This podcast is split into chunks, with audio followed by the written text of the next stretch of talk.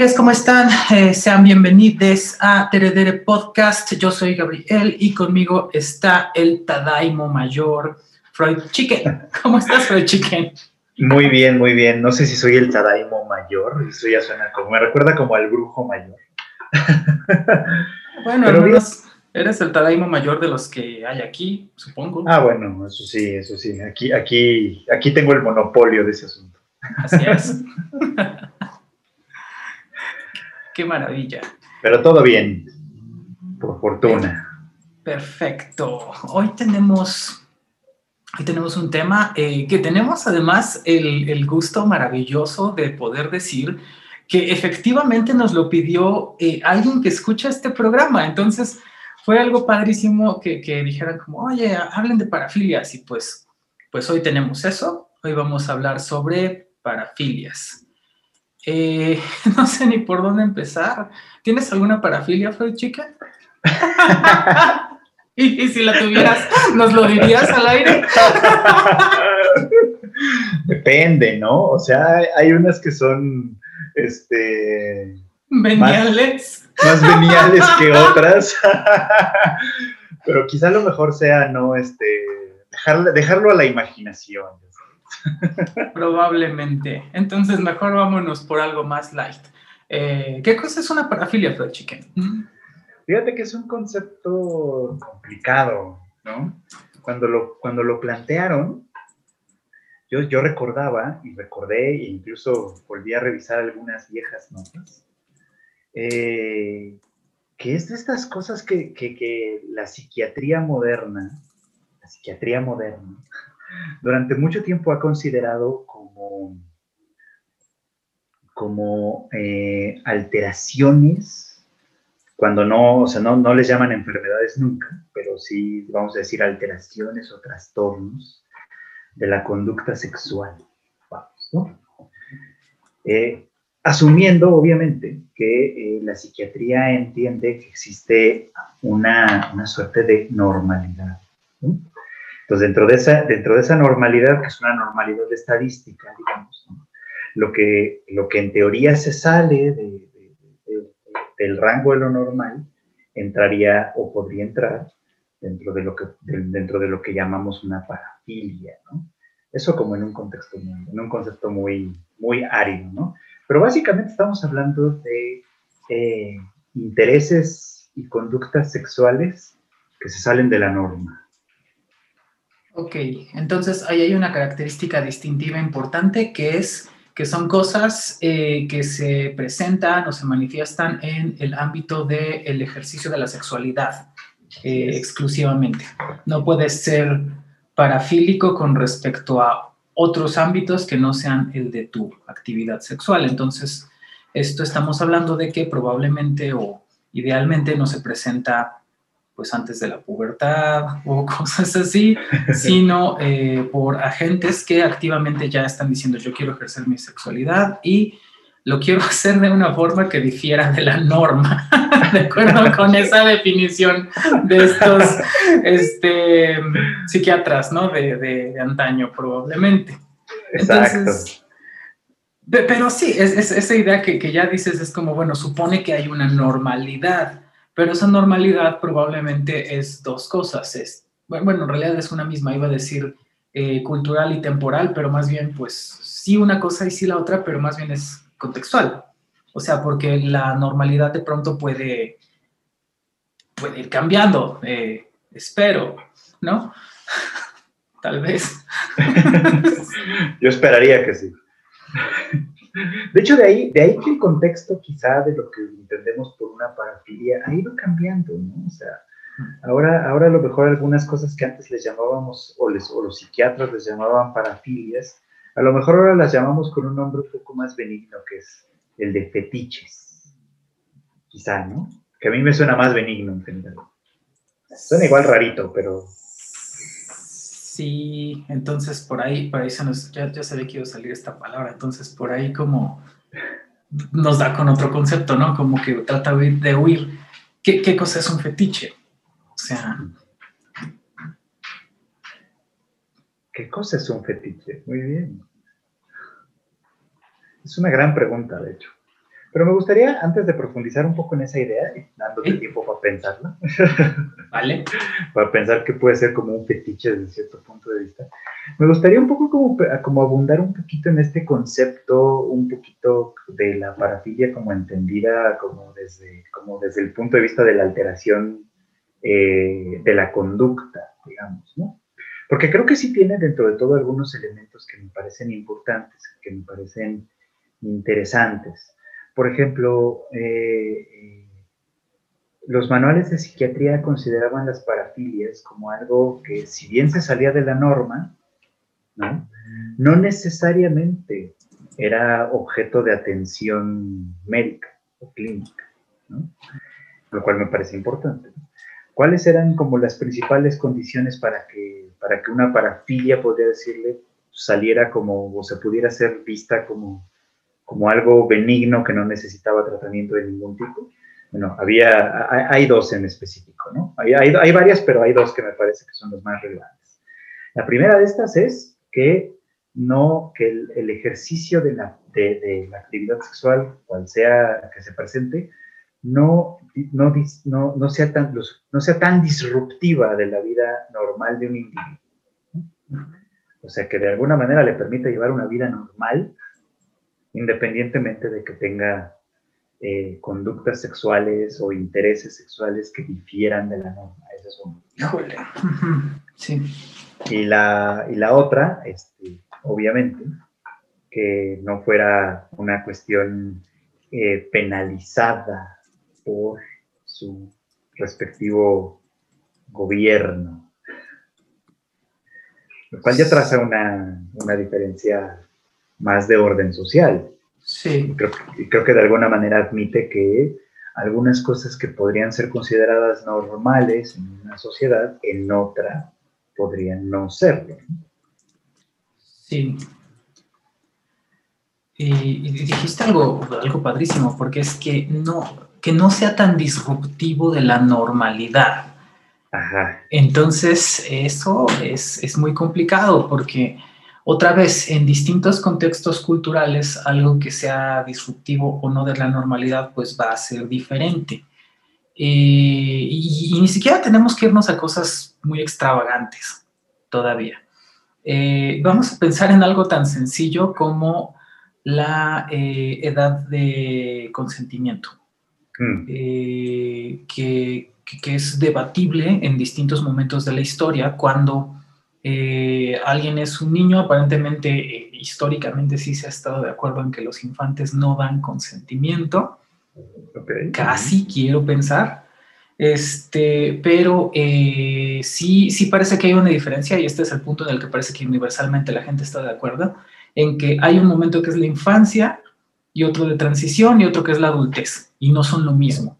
No, no son lo mismo los tres. Entonces, tener noción de que no son lo mismo es porque hay cosas que se hacen y no se hacen en, esos distintos momentos. Y aparentemente una de esas cosas que se hacen y no se hacen este, en esos distintos momentos, ah, ¿qué fue? Ah, ya, es que le dije a Siri que me dijera qué hora es, perdón, porque necesito saber, si no, no tengo idea. Este, Perdón, eh, ¿qué decía yo? Ah, sí, entonces, este, e, esas cosas que se hacen o no se hacen en distintos momentos, eh, pues una es, es la, sexualidad. Aparentemente sí hay una diferencia entre ser un niño y ser un, adulto. Mm. Y, cómo pueden interactuar niños y, adultos parece que no es lo mismo.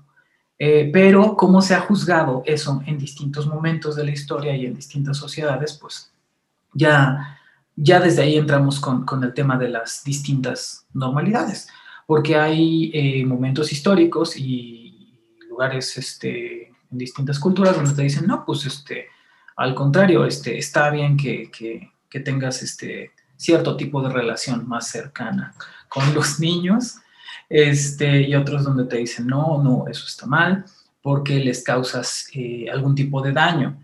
Y y, creo que por ahí va, eh, si, yo pensara de una vez en adelantarte en qué es lo que difiero respecto a esta idea de ser disruptiva o disruptivos con, con la normalidad, es pues mira, es que em, Me, parece que no importa cuál es el momento de la historia.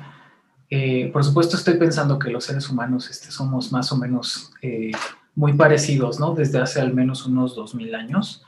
Cuando yo lo Aristóteles, por ejemplo, me imagino que es una persona con ciertas condiciones parecidas a cómo nos entendemos eh, en la actualidad. Y, tengo buenas razones para pensar que no hemos cambiado ni evolucionado mucho, ¿no? Como que hay, hay, muy poco ejercicio de la racionalidad, hay muy poca civilización en realidad, las cosas son repetidas, siempre que tú ves este, la historia es como que todo se repite una y otra vez, los personajes son los mismos, los eventos son los mismos, las tonterías son las mismas. Entonces, este, voy a suponer un poco eso, que, que, que los distintos momentos de la historia tienen a los agentes humanos eh, como en condiciones muy parecidas, al menos como punto de partida. Y aunque los contextos morales son muy distintos, sí puedes darte cuenta cuando algo que tú le estás haciendo al otro lo perjudica. Cuando le estás eh, haciendo un daño, cuando estás sacando ventaja de una circunstancia, cuando, pues aunque algo sea lo normal, aunque sea normal abusar de este grupo minoritario, aunque sea normal eh, devastar esta región de, del bosque, de la selva, qué sé yo, aunque sea normal este, golpear a esta persona y, este, y hacerle toda clase de barbaridades, aunque sea normal y aunque la ley me lo permita, como que si tienes noticia, eh, si, si, le prestas atención a, a, los otros seres vivos, de que pues hay cosas que no, no les vienen bien entonces, pienso que, que, ese no les vienen bien, esa manifestación del dolor o de la molestia o, del daño, pues sí es algo que yo pienso que ha estado universalmente. ¿Y por qué digo eso? Porque universalmente, al menos desde que tenemos noción de la historia, eh, también tenemos noción de las leyes. Y que existan las leyes tienen que ver con que alguien se inconformó con que las cosas fueran silvestres entonces, si ya hay una noción de ley, ya hay una noción de daño. Y si ya hay una noción de daño, pues ya hay un mínimo sentido de empatía o, de posibilidad de ver qué es lo que está pasando con el otro. Entonces, eh, e, ese es un argumento que, que, cuando, cuando alguien te dice, de hecho fue un problema mío hace apenas unos meses, como, oye, este, tu libro o una de tus historias favoritas es Alicia, ¿no? Este, Lewis Carroll. Sí, mm. Luis Carroll era un pederasta. ja, ¿qué hago? ¿Cancelo a Luis Carroll? o sea, es un problema menos grave que, otros que enfrenta la gente en la actualidad, que ya hablamos de, cancelar a Luisito Comunica y a gente muy célebre, porque, porque Luis Carroll ya no está con vida.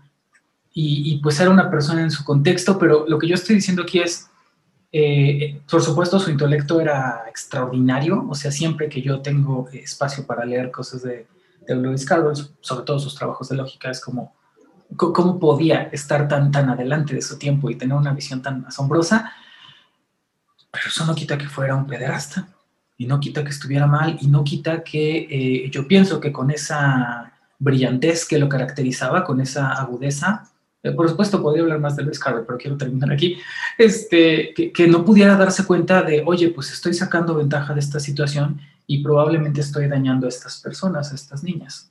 Entonces, eh, no, no, sé qué piensas ese respecto, mm. sobre todo pensando además que incluso en el mundo contemporáneo, la edad de consentimiento es distinta en distintos, en distintos países. Sí, estoy estoy de acuerdo. Creo, por ejemplo, que sí, de, pronto importan obviamente los contextos, ¿no? O sea, eh, yo, yo también he tenido muchos problemas pensando, a ver si no me cancelan por estar expresando mis pensamientos en vivo, pero bueno, vamos a ver. Este, esperemos que no. Eh, he tenido algunos problemas pensando un poquito en, en términos de por qué, por ejemplo, tenemos que trazar una línea, que sí tenemos que trazarla, pero ¿por qué tenemos que trazarla en cierto momento que puede ser un poco como arbitrario quizá? ¿no? hay contextos, por ejemplo, yo pienso en mis abuelos o bisabuelos, por ejemplo, en los que pues por, por cómo era la cultura y por cómo era la situación económica de la región en, las que vivían, en la que vivían, etcétera, podría decirse que esta etapa transicional entre infancia y la adultez que nosotros ahora identificamos no existía. ¿No? O sea, esa etapa de transición no existe, no existe en algunos contextos. nadie le entiende como una transición, ¿no? Sí se, pero la infancia sí se entiende como, como, se sigue entendiendo como, como, como una infancia, pues, ¿no? O sea, ¿qué es lo que marca la diferencia? Un evento biológico, ¿no? Que a todos nos toca en algún momento, ¿no? Es este, esta explosión hormonal de la pubertad. Ese es el momento biológico que marca la diferencia, incluso en estas culturas en las que, en las que la, etapa de transición que nosotros llamamos adolescencia no existe. Entonces eso quiere decir que, eh, por así decirlo, eh, los ahora que llamaríamos menores, que tienen a lo mejor 12, 13, 14 años de edad, eh, para esas culturas, para esos momentos históricos, para esas sociedades en específico, ya eran adultos, ¿no? Y por lo tanto, no hablemos de consentimiento quizá, pero sí había ya responsabilidades de las que se podían hacer cargo, ¿no? Y, o de las que se tenían que hacer cargo, de alguna manera, ¿no? Ya, o sea, esos eran otros tiempos, esos eran otros cosas. ¿no? A mí, por ejemplo, es que siempre me sorprendía que mi abuelita decía que ella se había casado a los 14 años. Sí así de, wow, no más. o sea, se me, hacía, se me hacía muy raro, por supuesto, ¿no? Y mucho tiempo después entiendes que el contexto era otro, pues. Pero distinto sería que me hubiera dicho, no, pues yo me casé a los ocho. Como, güey, no, o sea, o sea, o sea, sí hay una diferencia importante, aunque en años crudos tal vez no sean tantos, pero sí hay una diferencia importante en la de alguien que tiene ocho años y alguien que tiene 14. Sí, pero ahora, para bien y para mal, nosotros ya hicimos una, una ya creamos una, una, distinción adicional, que es esta adolescencia, que tiene muchos otros efectos de todo tipo, de toda índole, ¿no? O sea, alargamos, por así decirlo, la infancia un poco, lo cual nos permite, en teoría al menos, estar preparados con herramientas más adecuadas para nuestro contexto actual, ¿no? O sea, ya no tenemos que aprender a sembrar a los 10, 11 años para pues, a los 14 ya estar armando nuestra propia milpa, ¿no? Ahora tenemos que estudiar 20 años para dar clases de lógica en la universidad, o qué sé yo. Este, o sea, son otras cosas, son otros tiempos, son otras épocas. Entonces, o sea, sí creo que, que aunque, la, aunque es, este, este, esta idea de que que en el pasado las cosas eran diferentes, de que la edad de consentimiento a lo mejor podría ser mucho más flexible en atención a que en ese tiempo era diferente. Yo no sé si más flexible, pero cuando menos sí tendríamos que pensarlo desde otro lugar, ¿no? Eh, tengo un ejemplo que mencioné hace, hace no mucho en un video de Tadaima en el que hablaba justamente del problema de, del acoso sexual en Japón, que es importante. ¿no? Eh, que muchos otaku, mucha gente fan del anime y etcétera, que ya sabemos que de pronto sacan las garras, les gusta mucho decir que en Japón la edad de consentimiento son 13 años de edad, a nivel constitucional al menos.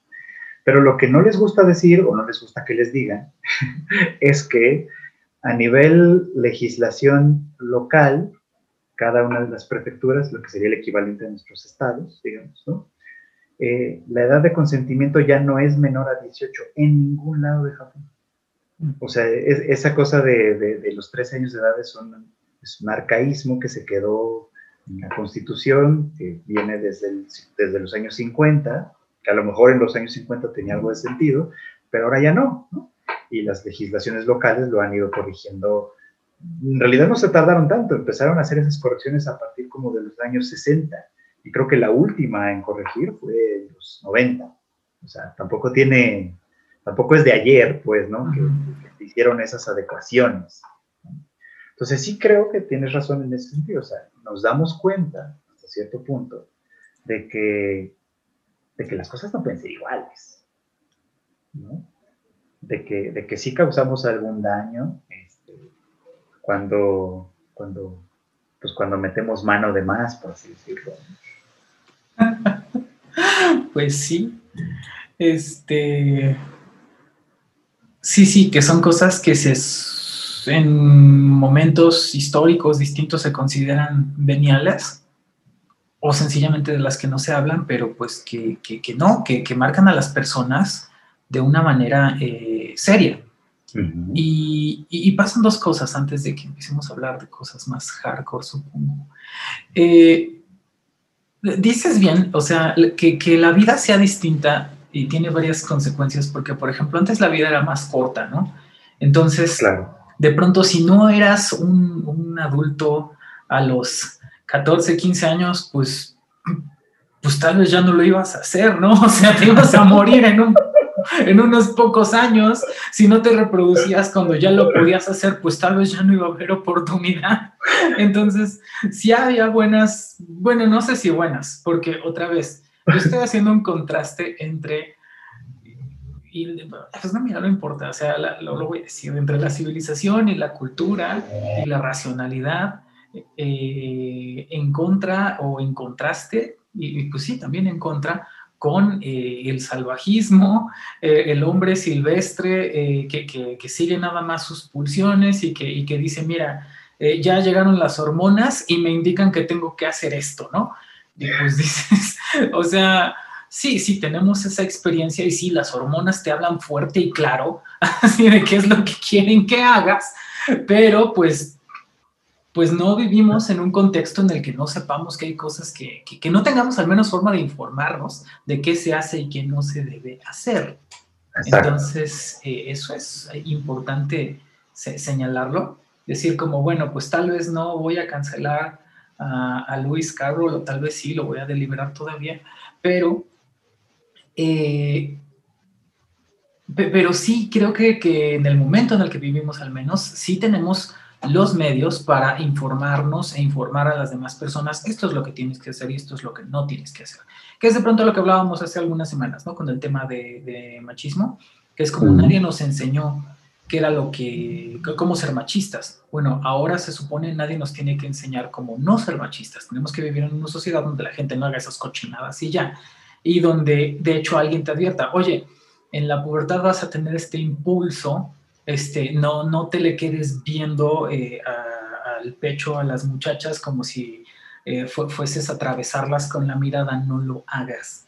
O sea, sí te lo pueden decir porque sabes qué va a pasar. O sea, en serio, ¿cuántos, otra vez, por eso te digo que son las mismas tonterías siempre, cuántos milenios de, de, historia de la humanidad llevamos como para que no exista un protocolo de decir, mira, estas cosas se hacen y estas no por respeto a los demás. O sea, porque en serio son cosas que ya estaban en discusión en Aristóteles y sus amigos. Entonces, es, es lamentable, pero pues hay que hacer nuestro esfuerzo.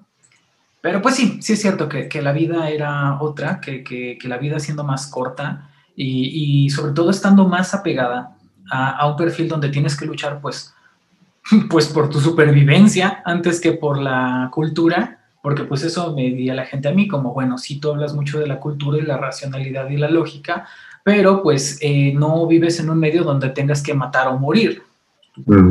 es, y como no vivo en ese medio, entonces es lo que tengo que promover. Por supuesto que sí, sí, sobre todo en un contexto, ¿sabes, ¿sabes qué me gusta? ¿Te acuerdas que, que cuando empezamos de Podcast mencionaste que la realidad eh, se empezaba a parecer a Doro Gedoro? Sí, Hoy, hoy que estamos viviendo cada vez pues, pues, yo no, no, veo que fuera muy distinto como era antes, pero es verdad que como que se acentuaran varias cosas del contexto eh, pandémico y eh, distópico. Eh, porque hoy veía un anuncio de ven a vacacionar a Disney y, mm. y, salen los niños con sus cubrebocas todos en Disney. Es como yo dije, sí, bueno, entonces, este, pues sí, nada te garantiza que, que, no venga un mundo en el que tengamos que luchar por nuestra supervivencia y que, que, muy como en Metrópolis, pues las élites vayan a Disney y los demás tengamos que luchar por la comida y pues tenga que dejar el veganismo de pronto porque es comer o morir, creo que preferiría morir.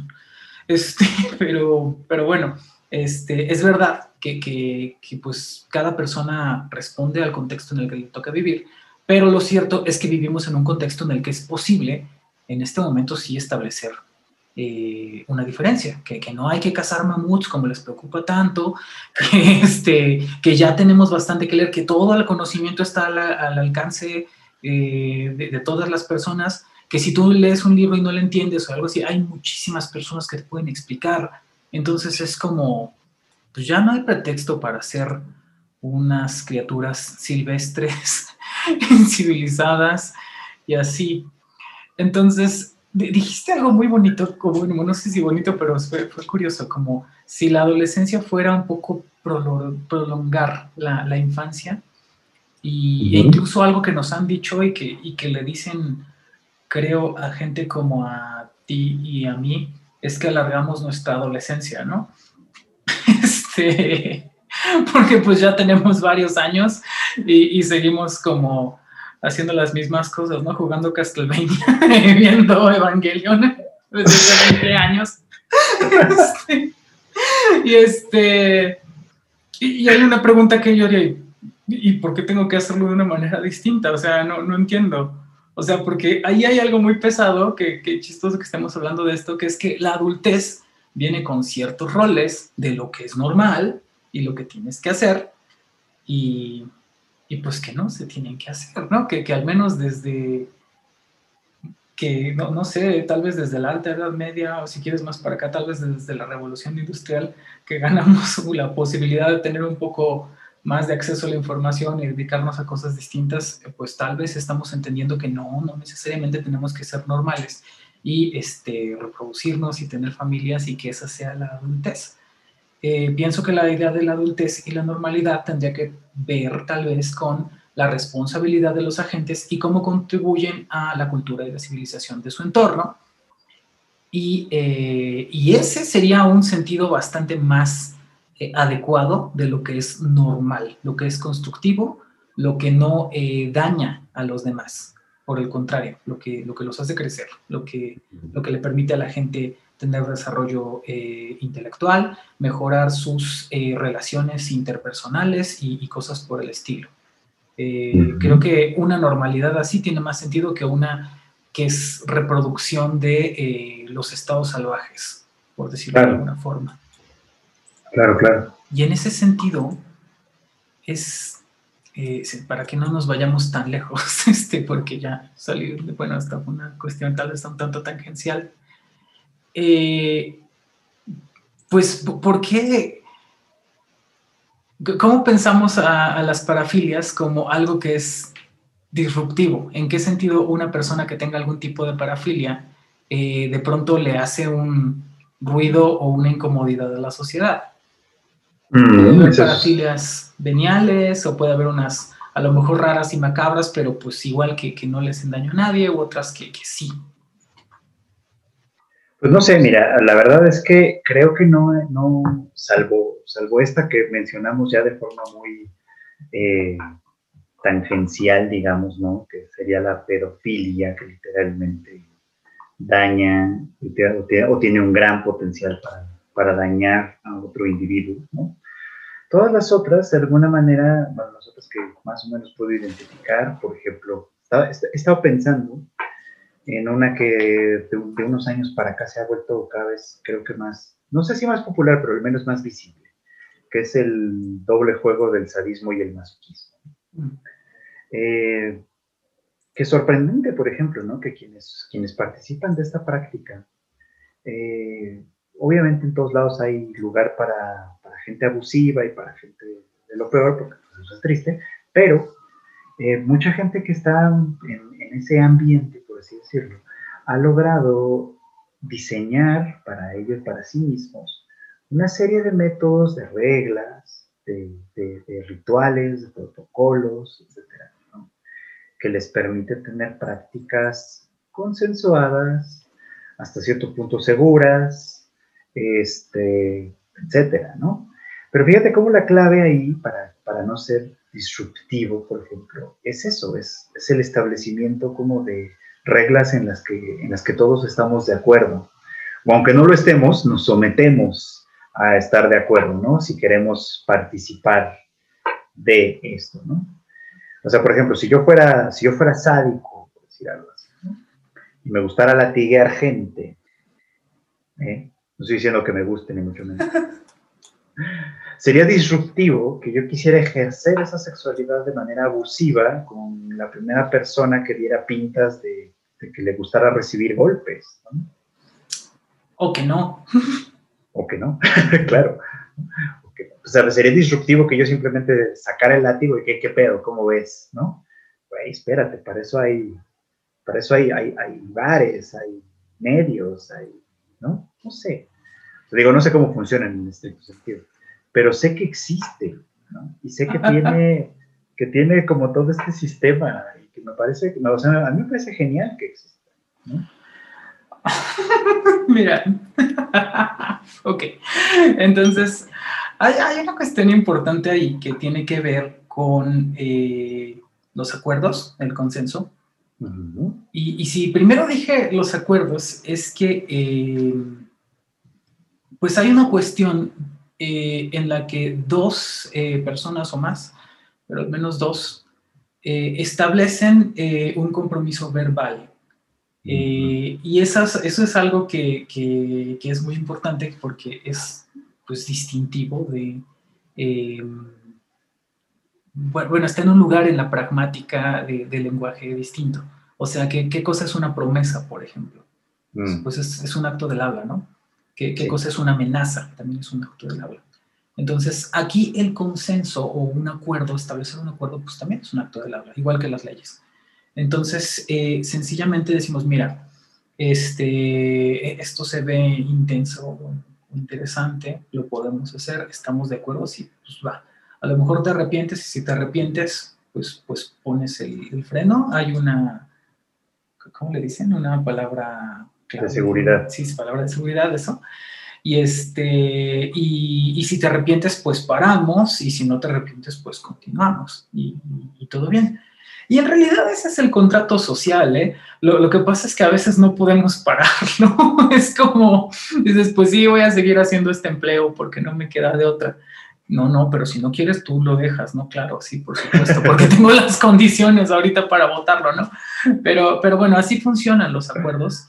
Y entonces, eso es algo importante porque aquí tal vez estamos hablando de una, de, una convención a, pequeña escala eh, que es cancelable, y que además entra en una dimensión lúdica, por decirlo de alguna forma, porque no es una práctica de la generalidad, aunque de pronto pueden existir foros y, gurús y gente que te dé la orientación eh, básica de cómo, cómo entrar a este tipo de prácticas, pues, pues no es algo que sea del conocimiento popular ni que esté legislado por, por las leyes de ningún estado, creo, y, y, que de pronto no lo tiene que hacer. Entonces, más, más que, que si los distinguimos como actos del lenguaje, o sea, esto eh, pues no, no está en el ámbito de los acuerdos legales o algo por el estilo, sino que está en el ámbito de lo lúdico.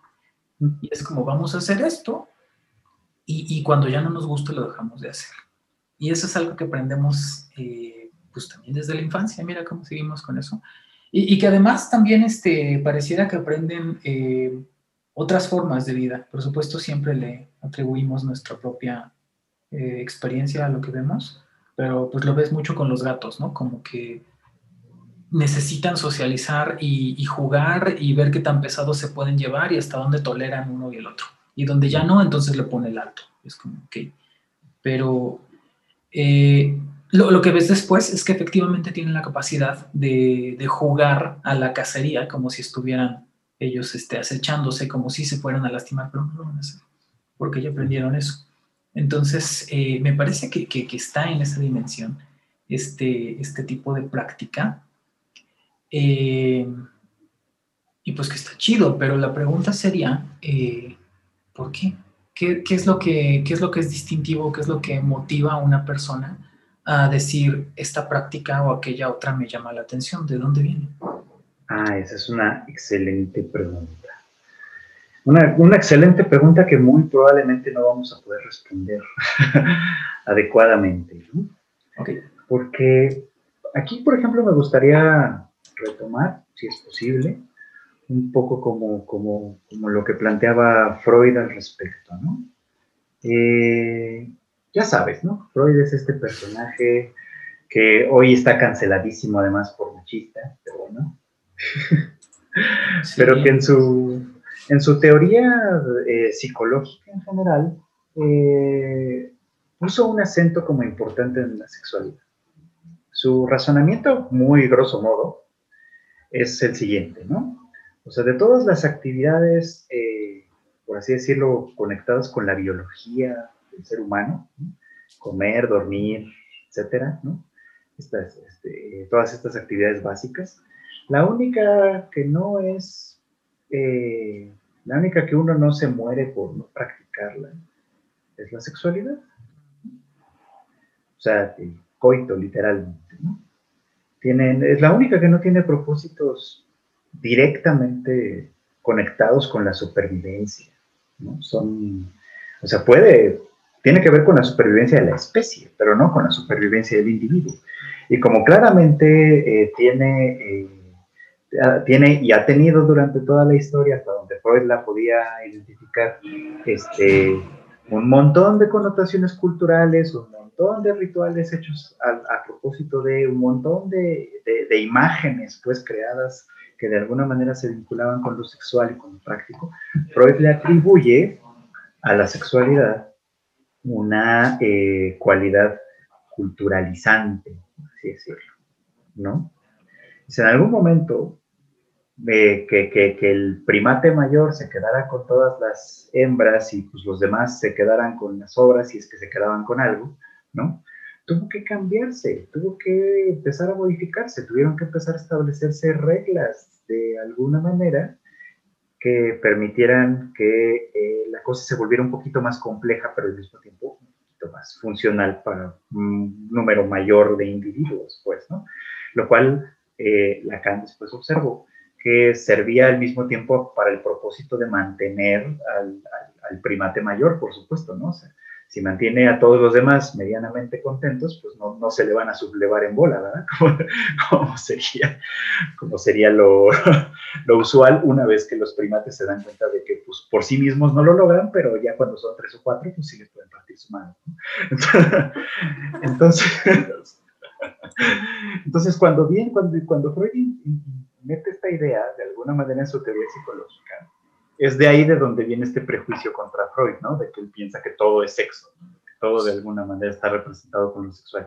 Pero en realidad él lo piensa como desde otro lugar. Él dice, o sea, muchas cosas están ahí para representar el sexo, para, para, para hacernos sentir eh, cosas sexuales sin ser sexuales per se, porque cuando son sexuales per se, se vuelve complicado. ¿no? Se vuelve complejo, Entonces, por eso es que tenemos juegos de poder, por eso es que tenemos representaciones gráficas, por eso es que tenemos, incluso por eso es que empezamos a desarrollar prácticas sexuales que no son sexuales per se, o sea, que no son coitales nada más, digamos, Y a partir de ahí hay muchas ramificaciones psicológicas que se van como ensamblando para que alguien de pronto diga, eh, a mí me gusta que me den nalgadas. A ver, lo que estás diciendo es, aparentemente otros animales no tienen parafilias. Aparentemente. Porque aparentemente eh, los seres humanos han tenido la capacidad de significar otras cosas distintas del coito, pero eh, que le han sido contiguas, como el juego de dominación, este, las nalgadas este, y, más otras cosas. Entonces, hasta los besos, ¿qué? Hasta los besos. Pues sí, el beso no es propiamente el coito, ¿verdad? Es verdad.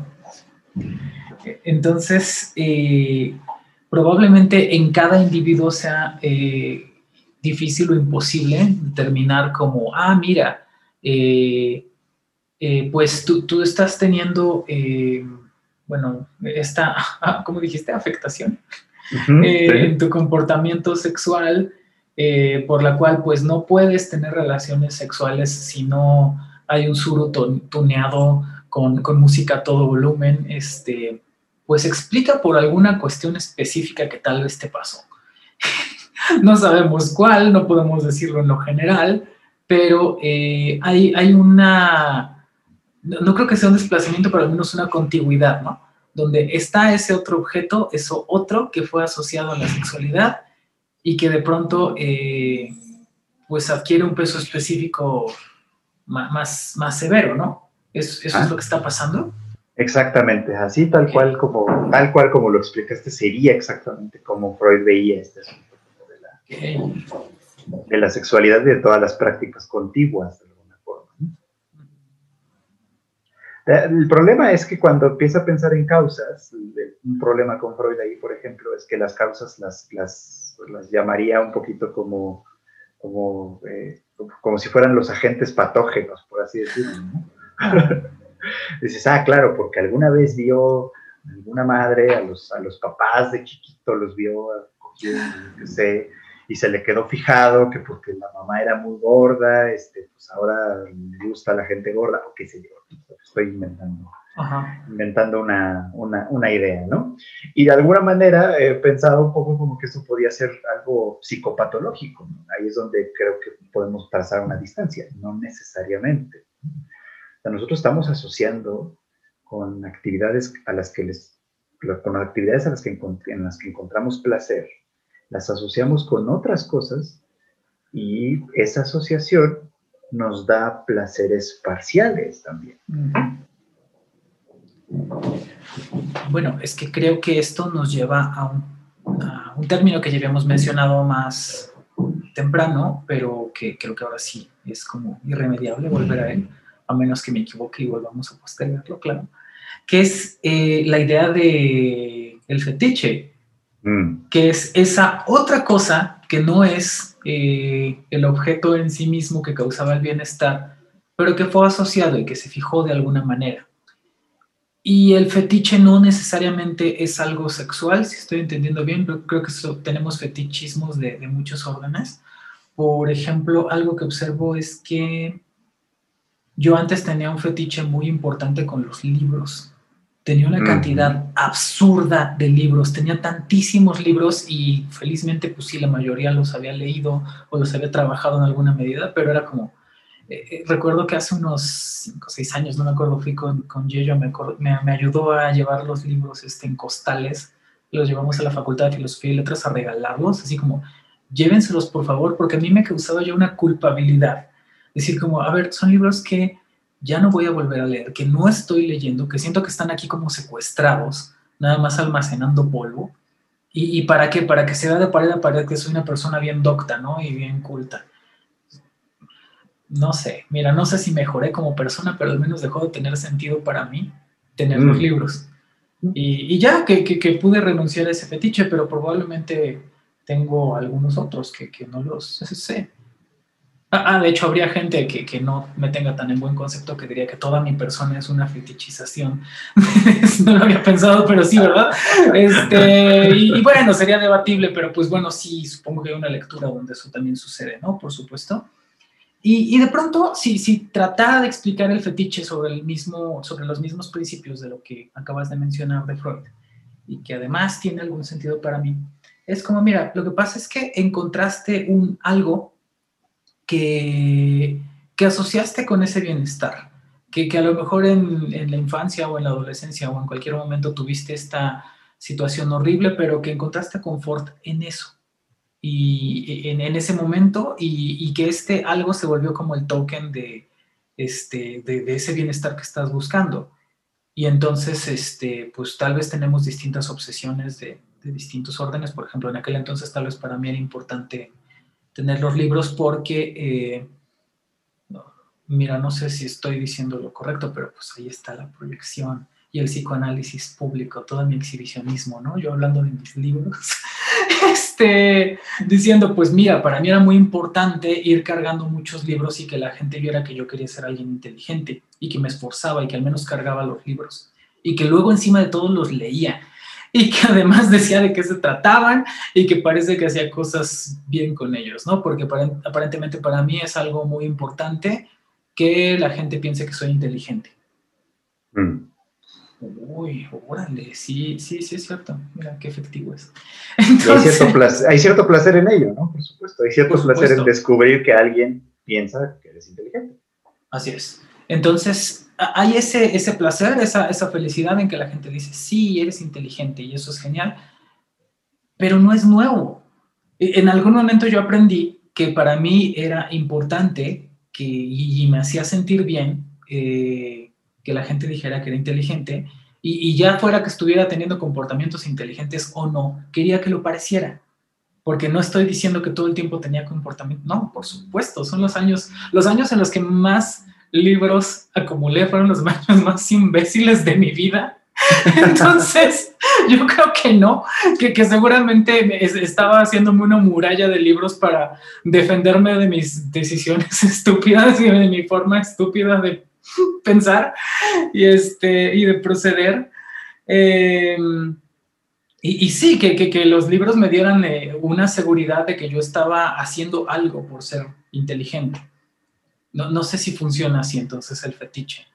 Sí, sí, así funciona exactamente y creo que diste algo, además, claro, diste, diste el clavo de algo que me parece importante. ¿Por qué, por ejemplo, o sea, usamos el mismo sufijo, filia, para cosas que no son estrictamente sexuales? Por ejemplo, decimos bibliófilos, los que compran libros y los leen son muy inteligentes. Eh, o sea, usamos ese, sufijo para cualquiera de estas cosas que a final de cuentas implicaría que las amamos, pero en un, en un sentido más crudo, nos producen algún tipo de placer, ¿no? Y esta, por ejemplo, que la gente piense que eres inteligente, produce un tipo de placer, por supuesto, ¿no? Y ese tipo de placer que produce el que alguien piense que eres inteligente, puede llevarte a perseguir otro tipo de placeres también. Entonces, a lo mejor la cosa se pone sexual, ¿no? Alguien te, alguien viene y te dice, oye, qué inteligente eres. y eso deriva en... oye, no, no, no les des el tip. Estás, este... Una cosa es que yo haga mi, psicoanálisis público y otra que le des a la gente la receta para... no, bueno, bueno, es que eso es algo que pasa mucho, ¿no? Y lo mismo con cualquier otra cosa, o sea, con cualquier cosa. Cualquier cosa es susceptible de ser fetichizada. El problema es que, es que el fetiche tiene como un elemento que también, por ejemplo, puede ser difícil en cierto punto, ¿no? Por ejemplo, si, si el fetiche está presente o no está presente, ¿es posible, por ejemplo, que experimentes el mismo placer o no? Ajá. Es decir, el, fetiche es como una, eh, no sé, como algo que, utilizas para eh, tener control de tu adicción, ¿no? Yo soy, yo, yo tengo como esta dependencia de esta reafirmación de mi inteligencia y entonces tengo mis libros fetiche que, me sirvan para decírmelo todos los días. Pero también es posible que algún, algún momento en el que no voy abrazando mis libros me encuentre con que es posible que, que tenga algún comportamiento inteligente y yo lo vea y lo puedo reconocer, que sería lo más padre, pero también que no, que alguien me diga, mira, fuiste inteligente y no necesitabas tener tu altero de libros, ¿no? Este, pues pero pensemos, por ejemplo, pensemos en que, que conoces a alguien, ya estoy haciendo el, ejemplo, perdón, pero bueno. No, no, adelante, este, pues ya que... Pues, pues, ya que... pensemos en que conoces a alguien a quien, a quien, deja tú que no, que piense que eres inteligente o no, alguien a quien le vale madres. Así de, pues, a mí me vale madres si, si eres inteligente o no. O sea, si eres inteligente, qué bueno. Si no lo eres, pues no me importa. o sea, ¿esta persona tiene alma o, cómo funciona? No, no entiendo. Claro, claro, o sea, lo que quiero decir es, o sea, imagínate, se te acerca alguien que no te responde a ese, a ese fetiche en específico. ah, bueno, pues de hecho es lo normal, mira. Este, y, bueno, ya que estamos en esto, ay, o sea, híjole, o sea, este, o sea, sí me lo han dicho. Es así como, es que no es importante si eres inteligente o no. Yo digo, yo sí necesito eh, poder respetar la inteligencia de otra persona como para mm. involucrarme de alguna forma. Eh, no, este, no que yo piense que hay una discriminación, que si no tienes ciertas características culturales o cual, entonces no vales como persona, no. Pero para que a mí me cause interés, sí, sí es condición necesaria, porque no puedo. O sea, es como, y entonces me dirían como, ay, bueno, pero este, no, este, pues ya lo digo en los términos más grotescos para que acabemos rápido, no, no vas a, a coger haciendo lógica, ¿no? Dices tú, pues mira, Tal vez no. Pero ¿qué van a pensar mis gatos? ¿O, qué voy a pensar yo después? O sea, no. Mira, o sea, está el escrutinio constante de cómo te tienes que comportar.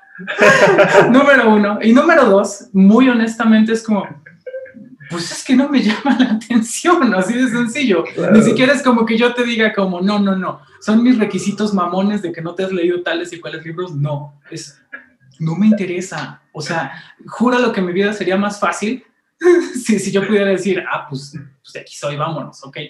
No, no puedo. Entonces,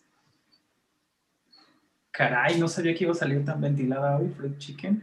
Perdón, lo siento mucho. No, no, no, pues, si, por favor. Si, en algo te hace sentir mejor, o sea, yo, yo tengo el mismo problema.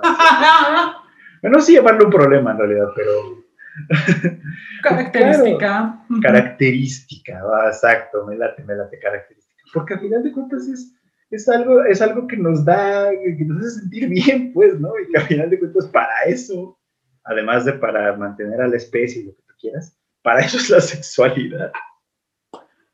Y yo desafiaría eso, fíjate, porque eh, yo y otras personas, eh, autores como Stanovich, que es como tal vez no, no, lo más connotado, pero dice algo con lo que estoy muy de acuerdo, que es, pues mira, la civilización no va de la mano con, con, este, con, la supervivencia de la especie. Para que sobreviva la especie se tiene que reproducir y ya, y para reproducirse de hecho le funcionan los mecanismos más estúpidos. Y, la gente que más se reproduce, pues es la que menos anda pensando si va a tener hijos o no. Y para la supervivencia de la especie eso está bien el avance de la civilización y de la cultura tiene que llevar otro ritmo totalmente. Y yo te diría, este, pues yo, yo tiene varios años que decidí que, no, no me quiero reproducir, que no entiendo cómo en algún momento lo pensé y, y no entiendo cómo la gente puede decidir, ah, sí, claro, mira, ya vivimos el Doro Gédoro, vamos a tener hijos, o sea, no, no lo entiendo, no tiene sentido para mí, está chido que lo hagan, o sea, yo, yo le enseñaré lógica a sus hijos, yo voy a cuidar a mis sobrinas, yo no me quiero reproducir. Y yo no veo cómo mi material genético se me hace una soberbia y una arrogancia increíble decir, es que, eh, es que mis cromosomas y mis genes sí deben reproducirse porque esos van a hacer mejor la especie. No. O sea, se reprodujo gente maravillosa como, este, no sé, descendientes de Aristóteles, este, de otros grandes pensadores y demás, y pues su descendencia fueron gente normal, igual que tú y que yo. O sea, el material genético de nadie va a rescatar, sacar del hoyo a la humanidad. Este, es la cultura y la civilización, insistiré en eso, supongo, hasta que me muera. Pero, em, pero pues sí, es, es un problema tener esa característica, supongo. Las cosas serían más fáciles si no tuviéramos ese fetiche o esa preferencia, tal vez. Este. Ay, pero bueno, no sé. Eh, pero probablemente si, queremos regresar un poquito a eh, la distinción entre el fetiche y, la parafilia, pues sí, el fetiche es algo que no necesariamente es sexual, ¿no? Tal vez esa es la diferencia básica, si estoy entendiendo bien. Tenemos fetiches de muchos órdenes, o sea, como, eh, no, sé, supongo que, que, las cositas que coleccionamos, mi mi, este, mi, mi, estatua, bueno, no es que es una, no es una estatua, es mi, mi lit que tengo en la pared, se me hace súper bonita. Este, les pongo la foto aquí a la gente que lo ve en YouTube, es, es algo muy padre que hizo mi, mi, amigo Checo, es maravilloso. Entonces, para mí es muy padre salir todos los días y decir como, ay, está, es hermosa. Y mi cuadrito que tengo de, de las meninas de Velázquez es, ah, mm. fíjate, eso habla muy bien del fetiche, tal vez, porque es algo que tengo muy claro porque es tan importante para mí cuando eh, crecíamos eh, en la infancia, mis, eh, mi hermana, mi hermano y yo recordamos que em, pues, vivíamos en una casa muy chiquita y mi mamá tenía mucho cuidado del el orden de las cosas, como de, de, la estética. Y algo padrísimo que logró fue que cuando entrabas a la microestancia que había, o sea, había como un mini recibidor, de verdad, había sido un cuadrito como de un metro, estaba el cuadro de Velázquez. Y de alguna forma lograba que, en ese espacio estuvieras tú y el cuadro y ya, y, que te, y que fuera todo lo que tenías que ver, tal como me parece que está pensado ese cuadro, para que te sientas dentro. Entonces entrabas a la casa y entrabas al cuadro, o sea, entonces ahí el, sentido de, estético de mi mamá y sus capacidades de curaduría y de sentido del arte para mí siempre me ha impresionado, porque es como nos hacía vivir en una instalación, o sea, entrábamos y salíamos de una obra de arte. Y, para mí, por supuesto, esto lo, discurrí, lo discurro ahora y tal vez ella me diga, yo no estaba pensando eso, güey, pero bueno, así lo voy a pensar y así lo voy a decir yo siempre. Entonces, era maravilloso. Y, para mí era importante eh, tener este cuadro conmigo. Y, este, y, eso es la otra cosa que tengo, de las pocas cosas que tengo en las paredes de mi casa, está esa. Y me da esa tranquilidad de decir, estoy entrando a casa, estoy aquí. Y fue muy padre que sentir que lo logré un día que vino de visita a mi hermana, entra al departamento, lo ve y dice, ¡ah! ¿Lo lograste? Y yo sí, sí, eso es, eso es lo que tenía que pasar. Tenías que entrar a la casa y tenías que estar en casa, como se tiene que sentir. Entonces, ahí hay una asociación fetichista tal vez, no sexual, eh, de, de, cosas que te causan algún tipo de bienestar. y, y, pues que sí, como que, bueno, ¿qué tiene que ver entonces Velázquez con el sentido de estar en el hogar?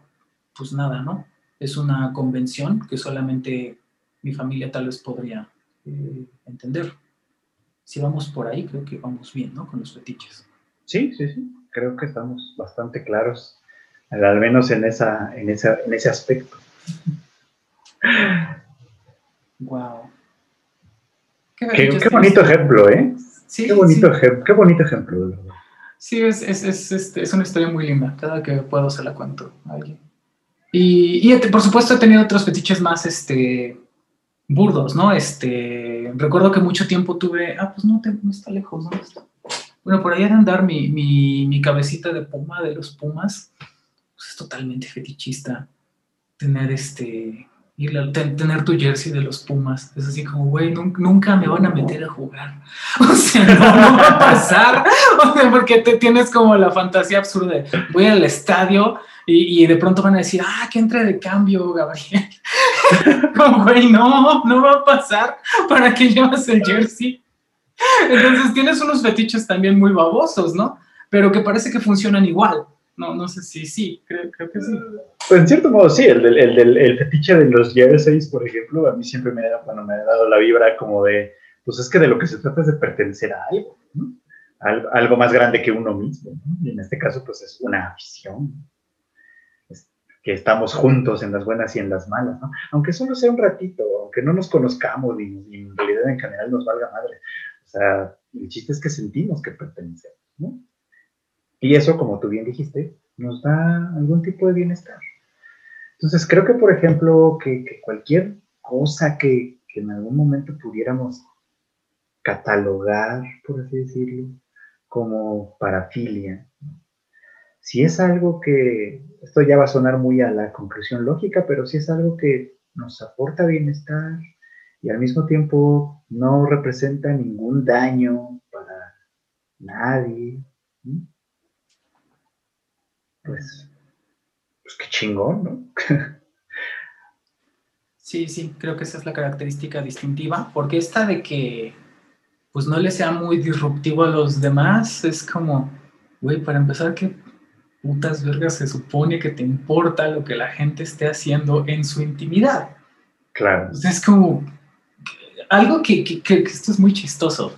Dentro de las cosas que hay que explicarle a las personas, eh, por ejemplo, cuando me sorprende mucho que, que, no, no me sorprende nada, no es cierto, solamente no lo entiendo, como por qué hay que justificar tu, eh, tus preferencias o tu orientación sexual. Es como, mm. a ver, eh, alguna de las personas que me van a emplear tiene algún interés justificado en tener relaciones sexuales conmigo, o sea, estoy prostituyendo, no hay razones por las cuales ustedes piensen que es relevante que me gusta o que no.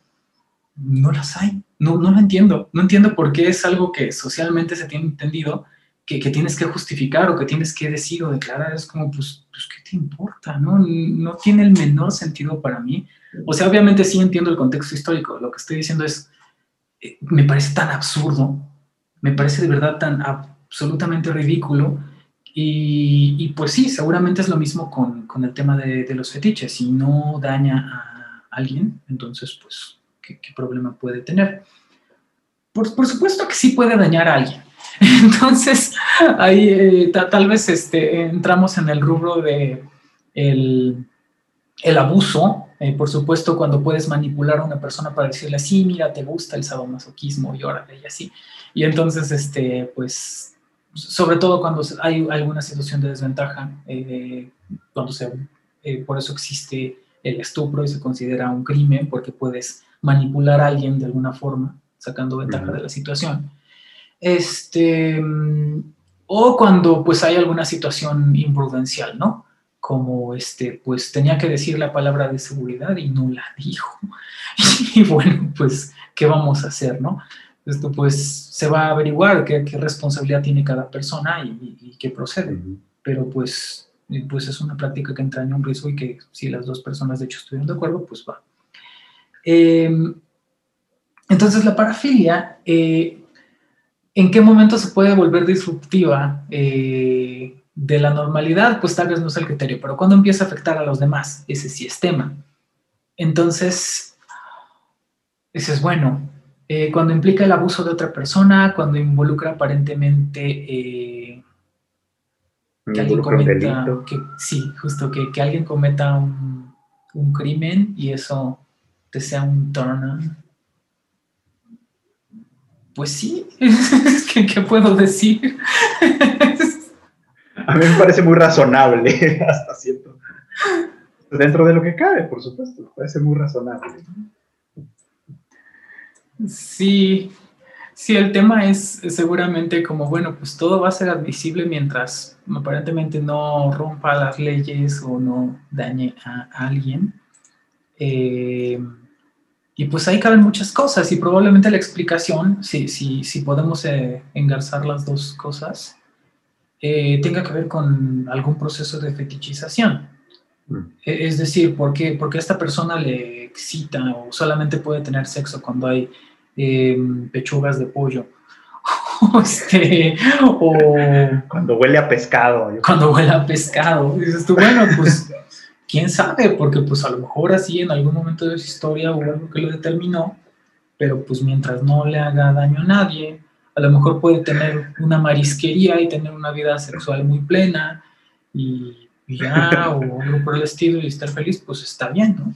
El problema es, este, pues es que esta persona lo que le excita es eh, sacar cadáveres de, del amor, eh, lo cual es muy insalubre, además de serenidad. Además, eso sí puede ser conflictivo.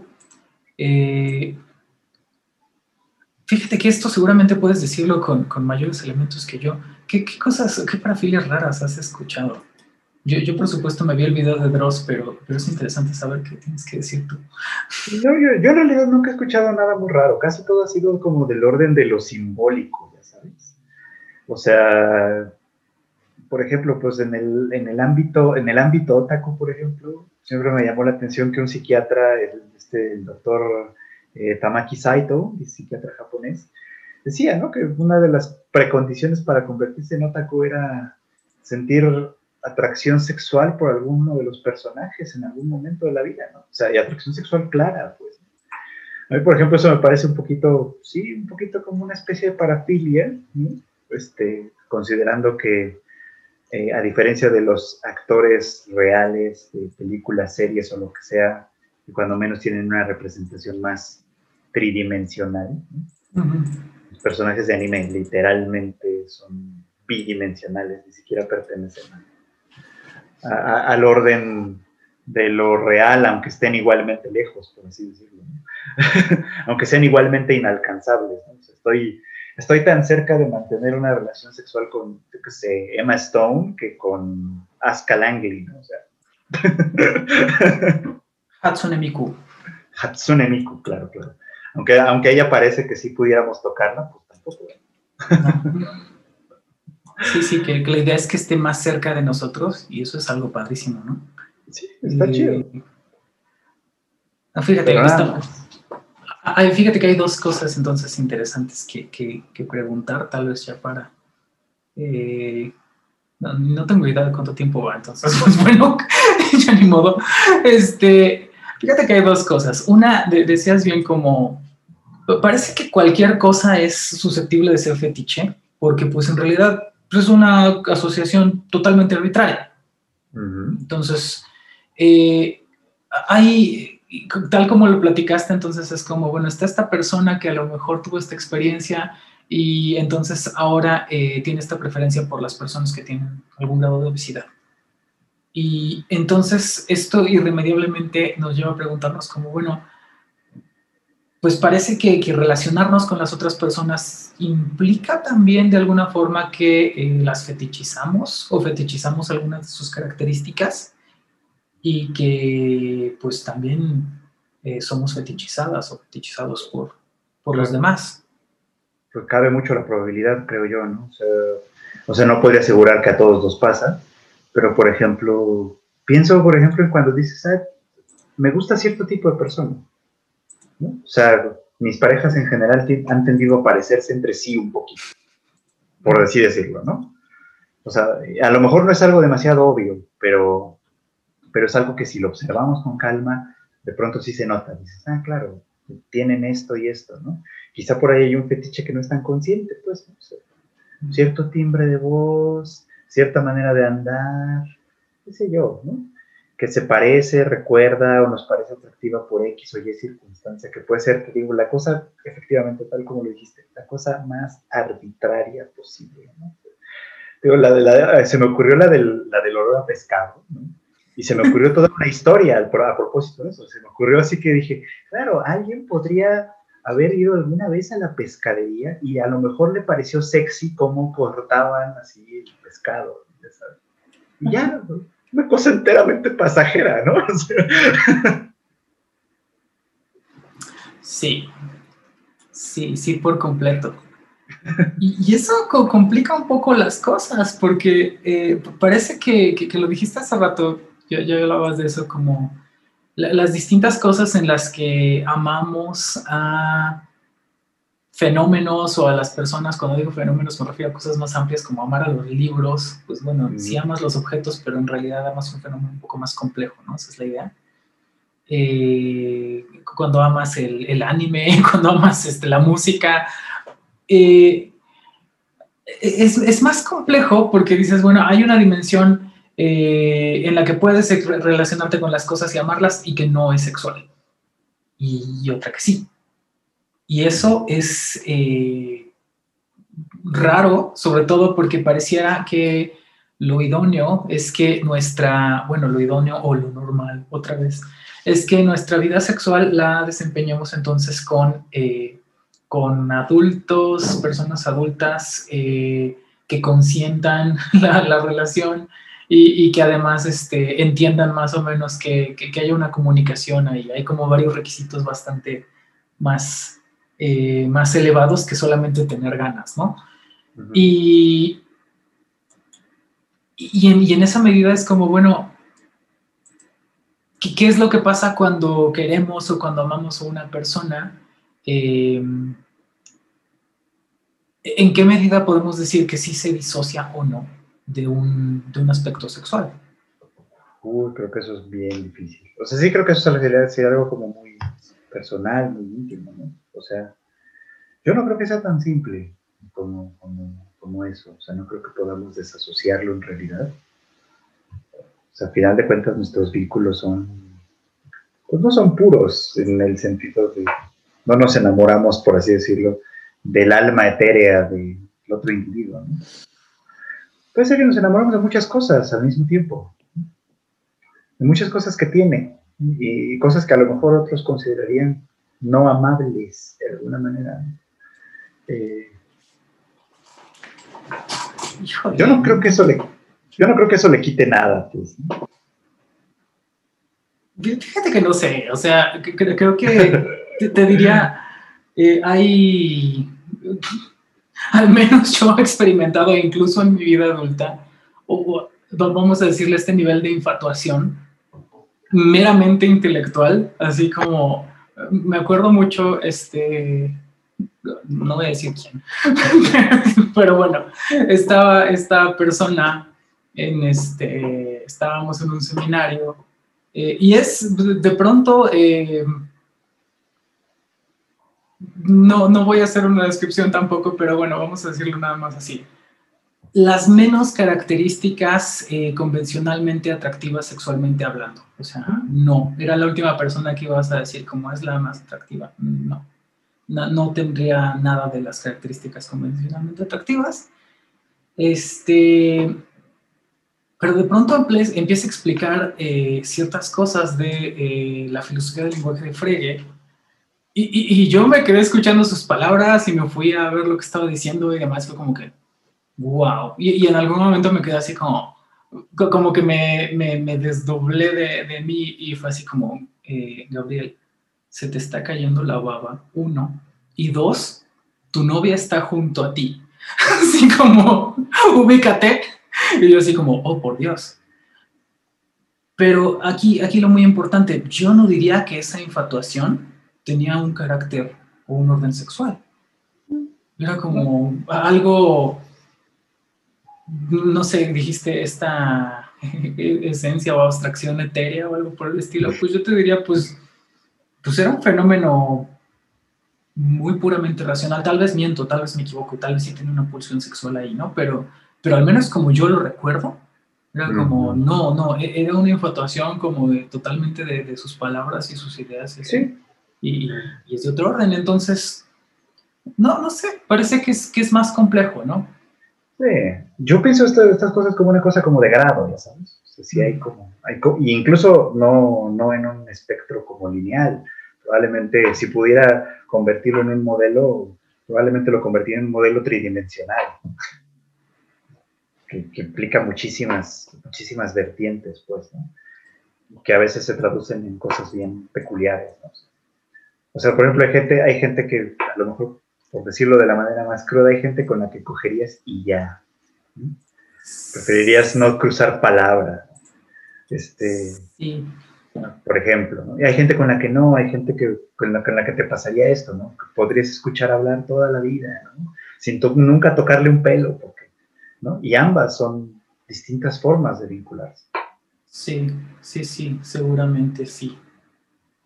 Y, bueno, tal como lo dices, justo por experiencias como, como esa, es que al menos yo sé que, que, no, que no tendría sexo con una persona a la que no respeto intelectualmente, porque después viene un arrepentimiento tremendo, es como, no, no lo hubiera hecho. En fin. no sé si hay otra cosa que quieras agregar, Fried Chicken. No, creo que, creo que por hoy nos hemos ventilado bastante. Ay, Dios mío. ok. Bueno, pues este, pues sí, yo, yo, creo lo mismo. Yo creo que aquí podemos pararlo ya. Si el público piensa que no, no hablamos suficiente de parafilias o no especificamos nada, sino que nada más nos estuvimos ventilando, pues pidan una segunda parte, supongo, a ver si, si damos algo más constructivo o nos ventilamos más. Me muero de vergüenza. Este, entonces, um, ok, este, tus, tus, tus, redes sociales que todo el mundo conoce Freud Chicken, por favor. Para que Exacto, encuéntrenme como Freud Chicken en todos lados prácticamente, principalmente en Twitter. Ok, yo soy Gabriel RG, principalmente en YouTube. Ya, ya no quiero que que la gente me busque, que nunca lo he mencionado aquí en mi Facebook, pero ya no lo, ya no quiero que lo hagan, justo porque me está contactando gente que me fetichiza y, es, repugnante. Entonces no quiero, gracias. Vean los videos y, y, no me digan nada que no sea intelectual, gracias, por favor. Este, en fin, este, pues muchas gracias, gente, por estar en esta ventilación este, total.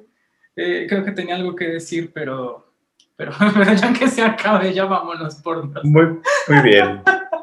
Vámonos otro día con más calma. Bye, cuídense mucho, por favor. Este, bye.